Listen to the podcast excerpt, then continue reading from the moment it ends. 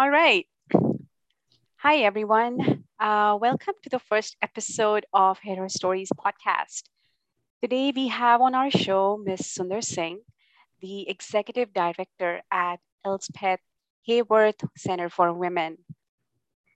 In this episode, we are taking an in depth look at the increasing sexual exploitation of girl students from India in the GTA area, learn about the work Ms. Sunder is doing, and understand how we can converge on solutions, keeping us all together and well informed at the same time. So, welcome, Ms. Sunder, to Hear Her Stories' first podcast episode. Could Thank you, you Anna. You're welcome. Could you please tell us about yourself and what you do? And I'm the executive director of this charitable organization called Elspeth Heyworth Center for Women. It was established in 1992. Uh, uh, when it was established, um, our purpose was to help the women coming from South uh, Asian countries uh, to settle in Canada. It evolved uh, into providing services for the seniors. Uh, we realized that seniors uh, who were isolated and um, uh, who needed company um, and uh, also settle in Canada, uh, they needed to come to our, organize, our organization. And then uh, from there, we also started to do programs for youth. And um, as of late, um, since uh, 2017, when we were informed that uh, there's an influx of youth coming from the South uh, Asian countries, uh, then um, I had a discussion uh, with the authorities um, uh, to, to let them know that in the long run, there might be some issues that the young people will be facing. We were aware that um, they were coming alone uh, for the first time. Um, living independently away from their parents. There were no relatives here or friends, no one to guide them. And uh, they were in a very vulnerable situation. And uh, so, uh, but the discussion that took place um, multiple times uh, nothing much happened except that every year uh, we kept hearing of the desperate situations uh, many of the, the, the girls were facing and some boys as well. And uh, then uh, we also understood that uh, human trafficking had increased from 2018 to 2019, and it had uh, gone up um, exponentially. And we were told uh, that it's gone up 44%, and that is a significant uh, percentage of increase in human trafficking. So um, uh, we are also providing uh, mental and physical health activities uh, for the, the um, seniors who have become widows as well and to avoid um, any kind of isolation in their lives. All right. Um, so Ms. Sunder, like, first of all, uh, really, really, uh, it's, it's, we, we would like to acknowledge and pass our thank you for the work that you're doing especially at the alarming rate the, the violence is increasing. Um, do you think there has been improvement from the country's perspective? We're talking about South Asian uh, country or Canada in the last couple of years in terms of the education of the officials. Do you think are they coming at par with the alarming numbers, or do you still think there is a lot of like gap there? Um, Anna, there's a huge gap. Uh, uh, the, the girls who are coming right now uh, uh, into Canada, they do not understand their rights. Many of the newcomers who have landed in Canada in the past uh, several years, we also realize that they do not understand their rights and what they need to do if they are in a vulnerable situation. And COVID has made things worse for for uh, the Canadians as well. So um, uh, we feel that there is a dire need to educate the young people who are coming uh, into, uh, into Canada right now. Uh, we have uh, started a program. It's funded by the provincial government. Um, and um, uh, it, it is to create awareness about the human trafficking, which is now uh, growing and trickling into uh, Toronto and in Vaughan and the areas uh, from uh, the uh, Brampton area. And the reason why there was a concentration of young um, students there um, was because there were gurdwaras and the mandirs and the places of worship um, also, food was available, uh, cultural food, um, and the people, the population spoke the language of the of, of, the students who were coming here. So it was rather comfortable for them to live in Brampton. But um, the human trafficking issue is now spreading gradually into GTA, and it's very concerning. Yeah. Right. Um, on that note, uh, we'd like to understand how uh, the Elspeth Heyworth Center for Women is supporting these girls. How, how is that coming into the picture? How, I'm sorry, Anna, did you say how we're serving them? Is that what you're asking me? That's right. How are you supporting these women or how are you uh, raising awareness through your channel? Okay, so um, right now the program that we're running, uh, it is reaching out to very young population. Actually, we're starting from age 12 upwards, uh, so that uh, we are taking proactive um, action. So we do it through storytelling and we do it through games and uh, group discussions. And in a very gentle way, we are giving this message uh, to the young people uh, of what are the risks that can happen. We also have a, a, program called Neighborhood Pod, where we have created leaders within the community. And there are a few youth leaders as well in the community. And they reach out to the community members through creating circles and um, if there's any issue in the community that is brought forward to the leaders and the leaders bring it to our organization and then we meet those needs um, of the community members. And i'll give you an example. Uh, one of the leaders uh, noted that there was a person in an area giving out candies to young girls and that was quite concerning. So this leader went from door to door talking to the parents to let them know that there, the, the, this individual has been spotted in the area targeting young girls so that the parents immediately uh, became alerted about uh, the situation. So this is uh, what we do. Um, as well, um, York University is nearby. We do have Gurdwara nearby. We have uh, reached out to the students uh, pre-COVID uh, to let them know that there is um, this NGO. If anytime, at any time, the students feel um, distressed or need any kind of help, whether it's food, clothing, um, household goods, uh, emotional support, etc., we are available for them. And through York University, through partnerships uh, with the bank, um, we have uh, tried to reach out to the, the students uh, what students do not know, what they um, are not aware, is that when they go into relationship, then um, they begin to trust the individual so much uh, that uh, they they're willing to give out all the information about their financial, uh, um, you know, uh, status and um, their family members, back in uh, India, for example, the, you know, their siblings, etc., the names, where they work, etc., etc. So when they do, they uh, create a very vulnerable situation about themselves. And the banks do acknowledge that, you know, sometimes these girls come with their boyfriends and um, they're using the passwords in front of those boys and that creates a, a very um, awkward situation for a girl when she finds that uh, you know there's no money in the bank you know somebody's taken the money out of the bank.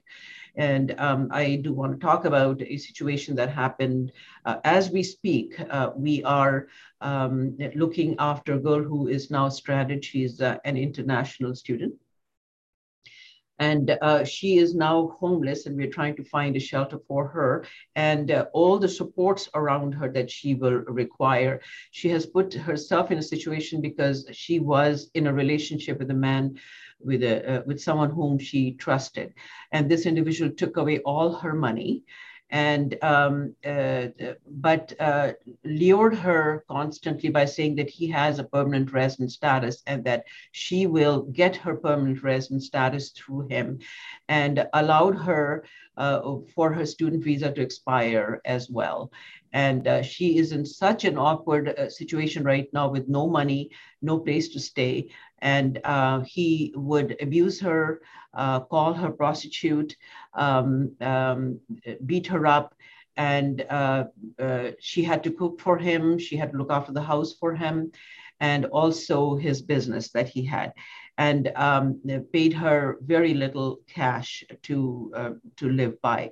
So um, somebody then advised her to call 911. She did, and then through that, the authorities um, were able to connect with us, and we are we have now taken uh, charge, uh, taken the case to help her uh, to uh, settle.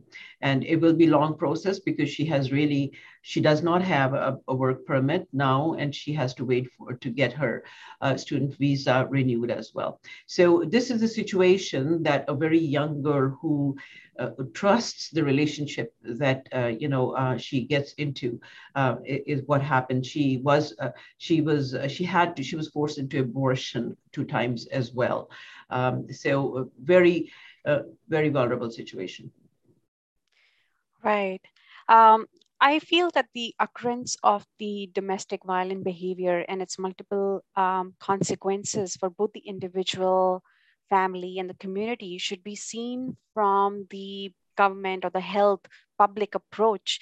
And it needs a lot of proactive um, prevention strategies on the first level of the actions. Do you think, on that regard, uh, while these students are coming into Canada, do you think somewhere the governments from both the countries or from the rest of the world can intervene such that these uh, justices and laws and what they're capable of to raise their voice and what sort of uh, organizations are there to offer them support? Do you think this should be mandated uh, in informing capacity to these women?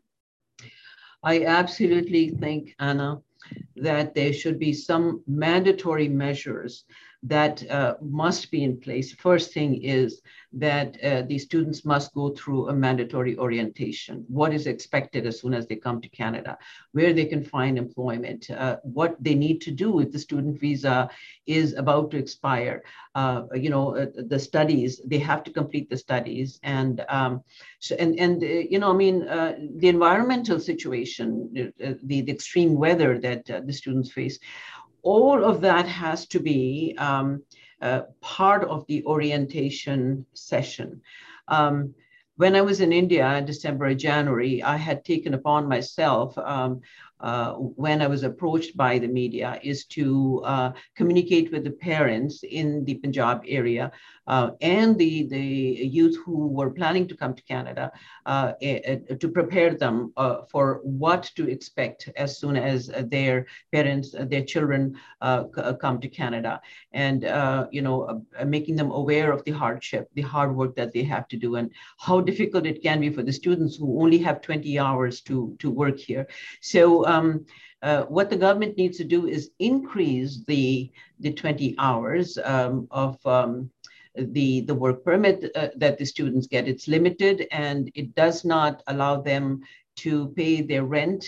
Uh, so that forces the students to live in basements where there are multiple uh, other students living, um, and, and, some of them, they there are dozens, uh, you know, uh, 12 uh, to 20 students living in the basement, and uh, the boys and girls live together, which creates um, a very um, precarious um, environment. So uh, to also um, not pay the rent, sometimes the landlords take advantage of the girls. Um, they they do lure them uh, by saying that uh, they don't have to pay the rent as long as she's uh, serving him. So uh, a, girl uh, looking at her financial situation, she says, well, you know, if, if I let him use my body, at least uh, I don't have to pay the rent. And that kind of a strange situation that is created for the girl, it, it then traps her further into what she does. Yeah.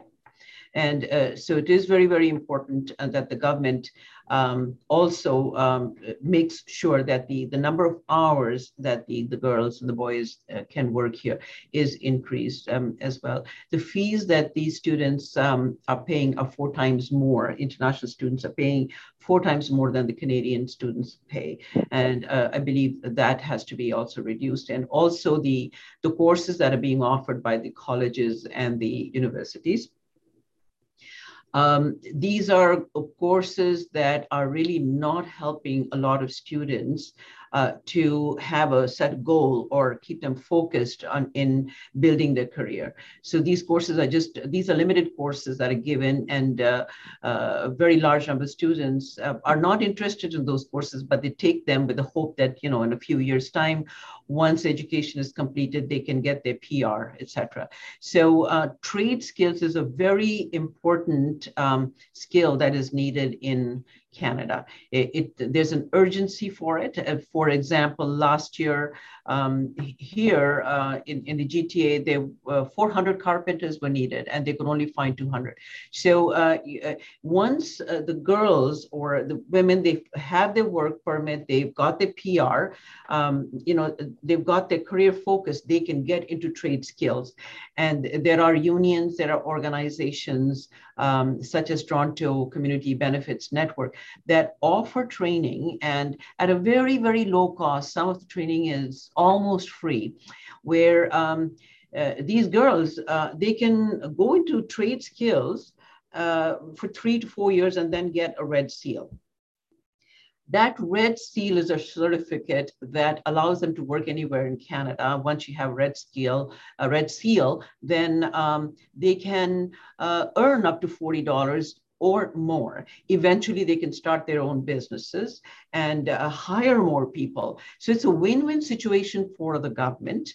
Um, the government requires trade uh, skilled people, and uh, women can do a lot of these trade skills, uh, including uh, the, the heavy duty machinery operation, because nowadays uh, the equipment are very easy to operate. And uh, we have quite a few girls who are uh, women who are, you know, uh, in, in trade skills, and it's not a problem. And that should become mandatory for the government. They should work with the universities and colleges and bring the trade skill training so that when they're bringing new people from other countries, they are creating skilled people in trade so that we are never in shortage of trade skills. So, uh, so there are uh, some measures that the government can take to make it good uh, for the students who are coming. And uh, the criteria probably can be also uh, modified. Uh, we don't have to wait for the students to become, to have their PR, etc. et. They can uh, get the training. And uh, while they are in training, they can go in, into jobs and they can still earn 20, $25 and, uh, you know, get into apprenticeship. Right. So uh, what we are understanding is there has to be a paradigm shift into the traditional understanding of how you can get your PR by doing X, Y, Z. You you do 20 hours of work, and then what you're getting out of that education is not really helping out. As you mentioned, trade skills is what the focus area can be. Uh, you leverage that. That is going to be helpful for for your future or, or for you to get the immediate job uh, Canadian economy is going to be, you know, better off because we do need those those skilled laborers um, uh, in in the economy. We do have a, a huge shortage of that labor. Um, I think it's it's it's an excellent suggestion, excellent point that you raised about uh, moving away from where we are as as inviting uh, highly skilled talented, ambitious students because we all know that they're all coming here for a future, for a growth, to make their life better. Um, and so I think to fill that gap, the government has to implement programs not for the sake of implementing, but really recognizing what's going to help them, uh, seeing what the issues are. On that front, uh, Sunder, I would like to also understand what we are understanding is from one side of the, the you know, story, how Canada or like the country they're landing, we can help with assimilating them in a better manner. How do you think India, on the other instance, while they're getting ready to come out of India, how do you think maybe uh, you know the Canadian embassy in India or like while they're getting the visas for the student, uh, while they're you know approaching all these like agents in India, how do you think they can help regulate or they can help better inform the students of what is there for them? Yeah. Yeah, there should be a branch there of an NGO like Elspeth Heyworth Center for Women, a small office where students can go visit. That's where they can get the mandatory orientation so that students who have any questions or parents who have any questions or concerns, their, uh, uh, their issues can be addressed immediately right then and there. And uh, we prepare the family to send their uh, young children uh, out here. And not only that, if uh, an NGO like Elspeth Heyworth Center has its office, there, then we are giving uh, contact numbers. We are letting them know there are NGOs here that can uh, help them. And that's where they, they need to make the contact wherever the NGO is near where the students are studying, etc. So if there's any stressful situation or um, there's any sort of need of the, the students, these NGOs can meet them. And we, and, but uh, they have to be also very careful that the, these NGOs have to have a good reputation. You know, we have um, quite a few NGOs, but uh, those NGOs who are doing the sincere work and have a, uh, you know, rep good reputation in the community, those are the NGOs where these uh, youth can go and they can can connect. And absolutely, it has to start from the country where they're coming from. Uh, of course, you know, as they are getting their um, English language uh, tested and preparing to come here it is a business of the the sources that they're connected to. So they the businesses will say will absolutely say that you'll have no problem you'll get the jobs there and you know you'll have a good life there etc but uh, they the families and the students need to know they need to understand the that the life here is very hard. They do have to work hard they have to study hard. And uh, for three to four years they have to focus it's on not just the rosy picture that they know it is Totally, totally, yeah, absolutely. Yeah. But um, if the government works with the universities and colleges and um, has a definitive plan for these students that after three to four years, the government knows that they will be applying for PR. I think the program is really good. You know, bringing these uh, educated girls and boys into the country who have um, knowledge of English, they come here for further studies and they study for three to four years. They they uh, get used to the environment here, the cold weather, the you know um, all of that. And after three four years, uh, once they get the PR, they are ready to settle down. But if they have a focus if uh, they build on those trade skills, they can immediately start to earn handsome income. They pay the taxes, and then eventually they will be hiring more people who will also pay taxes. So win-win situation for everyone and uh, and uh, you know getting the apprenticeship and getting paid for a, a training um, then there is no dire need for you know financial um, uh, uh, whatever to you know pay the rent and etc etc they, they're earning and you know they are um, they're steady. They steadily uh, get the training. Right.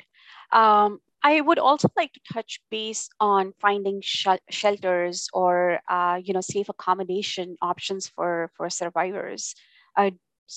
Is the Canadian government doing enough or recognizing the problem enough that these women are finding those shelters or safe housing at the moment? Uh, right now, it is uh, difficult. That is why the girls are getting trapped in the basements where there are multiple boys and girls living together. Um, uh, shelters have been uh, have been full during uh, COVID time. Domestic violence was on the rise, and it became a challenge for everyone, especially women coming out of a situation that was life-threatening. So um, the, the government is aware that we have a shortage of housing. Um, there are quotas uh, amongst the, the housing um, corporations where they have to take uh, uh, women who are facing domestic violence and are facing life-threatening situation. Um, however, uh, saying that, uh, um, if the girls get into a shelter, then the problem uh, that uh, many of the girls face is that they are um, uh, they are away from the, the colleges and the universities that they're going to. So location, distance is all very important because not everyone owns a car. So the transportation becomes a, a huge issue for them as well. But um, in a situation that I described earlier of a, a girl uh, where uh, she has um, she has lost her work permit and uh, her student visa has expired and she's still here in Canada, um, has no car, has no money. Uh, shelter, uh, we, we are looking, we are very hopeful that we will find a shelter for her uh, by the end of, uh, you know, um, the working day today. And uh, our staff is working very, very hard. But um, there are quite a few students who need shelter and the accommodation is very limited. Right. Um. Sunder, I would I also like to understand um, we are talking about specifically this came out of the news from uh, for for the Indian girl students. I would also touch base on the Black women or Indigenous women or the women of color in general. Uh, do you believe that these issues are also emerging into that strata? Or do you feel that this is more prevalent to a certain, um, you know, certain ethnicity uh, or a certain religious group? No, it is not prevalent in, in one uh, ethnic group. Uh, the human trafficking issue is widespread and it's uh, it's all over the place. Our staff is trained, and um, uh, we did get the training from uh, one of uh, the indigenous trainer who uh, is also an advisor for police and for the government as well. She herself was a victim of human trafficking for many, many years. She came out of it and now uh, she is uh, helping um, the, the, country uh, and, and uh, you know, creating awareness of um, what is going on through universities, colleges, and, and authorities as well. So um, uh, she had given us training here uh, uh, to our staff as well. And uh, we uh, are quite aware of how prevalent it is in the Indigenous community. And uh, uh, we, when we hold our um, youth programs through Elspeth Heyworth Center, the, we are not just serving the, the South Asian youth, we have a very diverse um, ethnic population and that includes uh, a large number of uh, uh, uh African uh, children, uh, Black students as well. And we, we sit down in groups and do homework. we do various activities together, the fun activities, but through the fun activities, the message is going across. Right, right. Um, I think whatever information you've given, it, it's highly useful. And I think stories like such need to be, um, you know, amplified or be made more aware or like even, uh, you know, who've experienced these, I think they need to be more on the media. They need to be more, um, you know, covering their identity, whatever is comfortable. But I feel like these stories are such that need to be more amplified and be reaching uh, the schools and you know uh, be better informed. The, women can be better informed. Uh, on that front how can we educate and better inform girls coming from other countries to canada in pursuit of a better life of such growing issues? Not just south asia but like throughout if, if we know that immigration is coming from everywhere in uh, canada uh, how do you feel that the girl students from everywhere uh, and not just students, women and like mothers, how do you think uh, they can be better informed about the protective, protective environment Canada has to offer them? Okay, I'm going to start off with the necessity of every girl and woman to learn martial arts.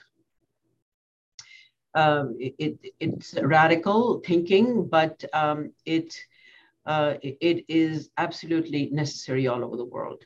Uh, parents need to understand that um, the, the girls need to learn martial arts right from the beginning. And uh, they should be the walking weapons and they should be they should have a black belt. And once this information is out in the society nobody nobody will make an attempt to uh, uh, uh to to you know uh, attack these women there will be no domestic violence. And if there is then uh, you know uh, once a perpetrator is down on the floor he'll never do it. He'll never make an attempt again. So um, women have to be have to become walking weapons. You know, this is the only way they will protect themselves. The the education here uh, when the students arrive from other countries, even, you know, I mean, newcomers, women, uh, financial literacy uh, should become uh, mandatory. Uh, women need to understand how easily they can be, um, you know, betrayed. Their money it, uh, it can be in a very risky situation. Women, in general, they are emotionally very strong, but they're very trusting very, very trusting. And uh, it's a very good quality to have, but women have to be mentally prepared. We do offer financial literacy for the youth, for the um, for the women uh, to understand how, how important savings are, how important it is for them to have their own account where they control their finances themselves. Um, and, and we make them understand that in, in the society, if a woman has um, money and she is financially secure, then she has respect in the society. But if she becomes dependent financially, then she loses that respect and she finds herself in a very uh, vulnerable situation, uh, which leads to violence. And um, she's used for, you know, labor or for everything else. Yeah, I, I could not agree less with the, you, what you're doing is you're talking about the don't don't talk the talk walk the walk. It's about enough of talking let's really uh, do the right thing That's about right. martial arts or financial uh, literacy. And i feel um, I, I, feel there is a need given uh, women are more vulnerable uh, to to get attacked or to trust or whatever uh, you mentioned 100% i feel that these definitely should be mandatory um, uh, before they, they arrive to Canada. On that front, uh, Sunder, my last question would be, do you have any suggestions on how we as Canadians can create protective environment altogether? First of all, we have to throw the social stigma out the door. Okay. Women should not be afraid to talk about if they are abused, they need to talk very loud and openly so that the community the society comes together and helps. Um, and and we got we have to put the perpetrator to shame. But if the the women keep uh, and internalize within themselves you know uh, that they are being uh, not treated well then um, and they're worrying about the social stigma then uh, they're only hurting themselves so it's very important for the society to open its mind uh, and and listen to what the women are saying um, uh, it, there was a, a, time very many years ago where I took the family members and the closest people around me, all the females, and I asked them, "Have you ever been? Have you ever experienced sexual assault?" Almost every single woman had experienced sexual assault at some point or the other. So we are all women uh, are we're, we're, very very vulnerable. You know uh, when the survey is done of it's a very large percentage of women who will report that they have been harmed in some way or the other, but the police say that these large high percentages are rather low because many women don't even report it so it, it, it's almost like every woman goes through some sort of a harm in their lifetime, some experience. Okay, so um, what we do, uh, we take the seniors, say for example from the South Asian community, and uh, we discuss these things, and we do make an appeal to them that your granddaughters and and your daughters, when they come to you and they report of somebody not touching them properly or uh, giving them strange looks that they're uncomfortable with, etc. They don't tell them to be quiet. You know don't be afraid of social social stigma. Hold their hands take them to the police station if need be so that the the girls get empowered. They understand that uh, by reporting we're doing something right. We, we are um, on the right path. So th- that is my message to all the girls and all the women if, if there is someone who's reporting um, anything that is harming them you know uh, we all need to be together to support that woman and not tell her to hush. Yeah, absolutely. And I think this sort of uh, understanding has to be there for even for women residing in India. We hear so much of abuse and um, crazy stuff going on there, and there's just like nothing is stopping. It just happens. There's news. It just happens again. And I think these are something some protocols need to be implemented desperately back in india as well yeah and um, if, if there are ngos that are formed that teach nothing but martial arts to women uh, even in india in, in canada as well then uh, it would be a great service that the the ngo would be providing right well on that note um, ms singh uh, really what you're doing is very inspirational and it, it's the act of leadership what you've done. Uh, and i uh, would really like to thank you on on behalf of uh, you know women here for what you're doing. And uh, thank you very much once again for all the work thank, thank you. you anna for giving me the time to to talk to to you and and uh, the public. Thank you. You take care